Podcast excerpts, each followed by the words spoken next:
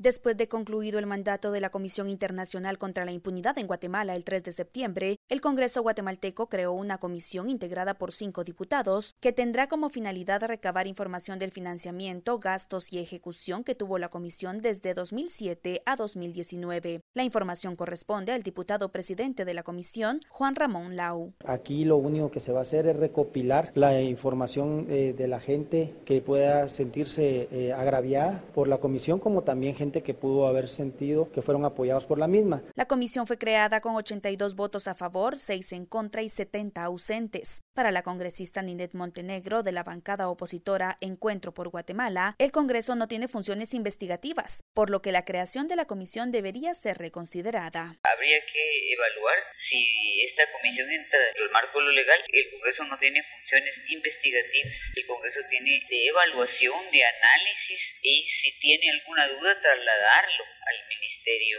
Público. Mientras tanto, el excomisionado de la CICIG, Iván Velázquez, se pronunció en su cuenta de Twitter con el siguiente mensaje. Ni la dignidad, ni la soberanía, ni la legalidad, ni el Estado de Derecho, a algunos ni siquiera la venganza es lo que les mueve a actuar como lo han hecho, es el miedo, la necesidad de asegurarse impunidad. Por eso el objetivo es la FESI. No tuvieron ni el recato de ocultarlo.